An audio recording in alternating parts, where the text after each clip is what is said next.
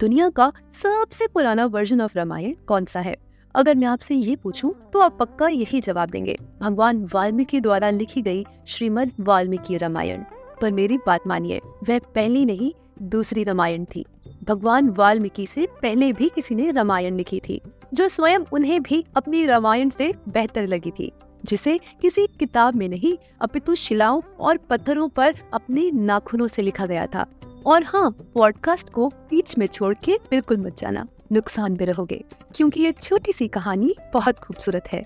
लंकापति रावण पर विजय प्राप्त करने के बाद प्रभु श्री राम अयोध्या लौट आए। तब वहाँ की प्रजा और उनके भाइयों ने मिलकर उन्हें अयोध्या का राजा बना दिया। और राम राज्य में सब कुछ बहुत ही सुखद और पाप रहित था। सब प्रकार से निश्चिंत होने के बाद प्रभु के अनन्य भक्त बजरंग बली हनुमान, हिमालय के पर्वतों में तपस्या करने चले गए। और वहाँ पर भगवान शिव की आराधना करते वक्त जब प्रभु हनुमान को अपने आराध्य भगवान राम की याद सताने लगी तो उन्होंने अपने नखों, यानी कि अपने नाखूनों से हिमालय पर्वत की शिलाओं पर रामायण लिखी। और वह रामायण दुनिया की सबसे सुंदर और पहली रामायण थी। हमारे साथ बने रहिए। एक बड़ी ही इंटरेस्टिंग बात मैं आपसे पॉडकास्ट के अंत में शेयर करूँगी। शिलाओं पर लिखी अपनी रामायण को बजरंग बली भोलेनाथ को दिखाने के लिए ली गई। उधर दूसरी ओर, भगवान वाल्मीकि ने भी श्री राम के चरित्र की गाथाओं को पिरोकर एक अत्यंत खूबसूरत महाकाव्य, श्रीमद वाल्मीकि रामायण लिखी, जिसे उन्होंने सब देवी देवताओं और ऋषि मुनियों को दिखाया। और जब वे अपनी रामायण लेकर भगवान भोलेनाथ के पास कैलाश पर्वत पर पहुँचे तो प्रभु बजरंग बली हनुमान अपनी रामायण के साथ वहाँ पहले से ही उपस्थित थे। और जब उन्होंने संकट मोचन हनुमान जी की रामायण को देखा तो वे निराश हो गए, क्योंकि उनकी रामायण उन्हें अपनी रामायण से भी अधिक खूबसूरत लगी।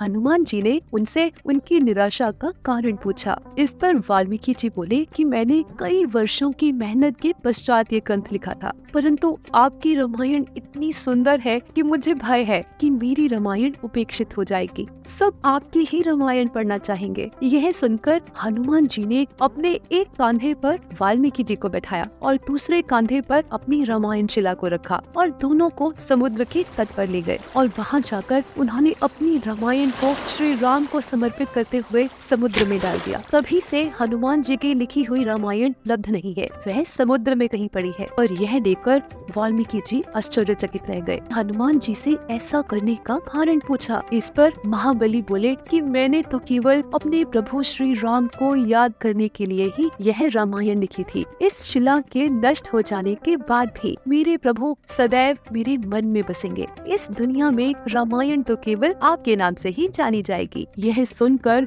वाल्मीकि जी भाव विभोर हो उठे और बोले, हे राम भक्त हनुमान, आप धन्य है। आप जैसा ज्ञानी और दयावान इस दुनिया में दूसरा न मिलेगा। आपकी महिमा का गुणगान इस जन्म में तो मैं कर ही नहीं सकता। इसके लिए तो मुझे पुनः जन्म लेकर आना होगा। मैं वचन देता हूँ कि मैं कलयुग में रामायण लिखने दोबारा आऊँगा और तब मैं जन सामान्य की भाषा में इसे दोबारा लिखूँगा। माना जाता है कि रामचरित मानस के रचयिता संत गोस्वामी तुलसीदास जी और कोई नहीं, भगवान वाल्मीकि का ही दूसरा जन्म था और इस जन्म में उन्होंने हनुमान जी की महिमा का खूब गुणगान किया। कहते हैं, महाकवि कालिदास जी के समय में एक पटलिका को समुद्र के किनारे पाया गया और उसे एक सार्वजनिक स्थान पर टांग दिया गया, जिससे कि विद्यार्थी उस पर लिखी गोड़ लिपि को देख पढ़ कर उसका अर्थ समझ सके। कहते हैं, कालिदास जी ने उस पटलिका की लिपि का अर्थ समझ लिया था और वह यह भी जान गए थे कि यह पटलिका भगवान हनुमान हनुमान द्वारा लिखी गई रामायण का ही एक अंश है,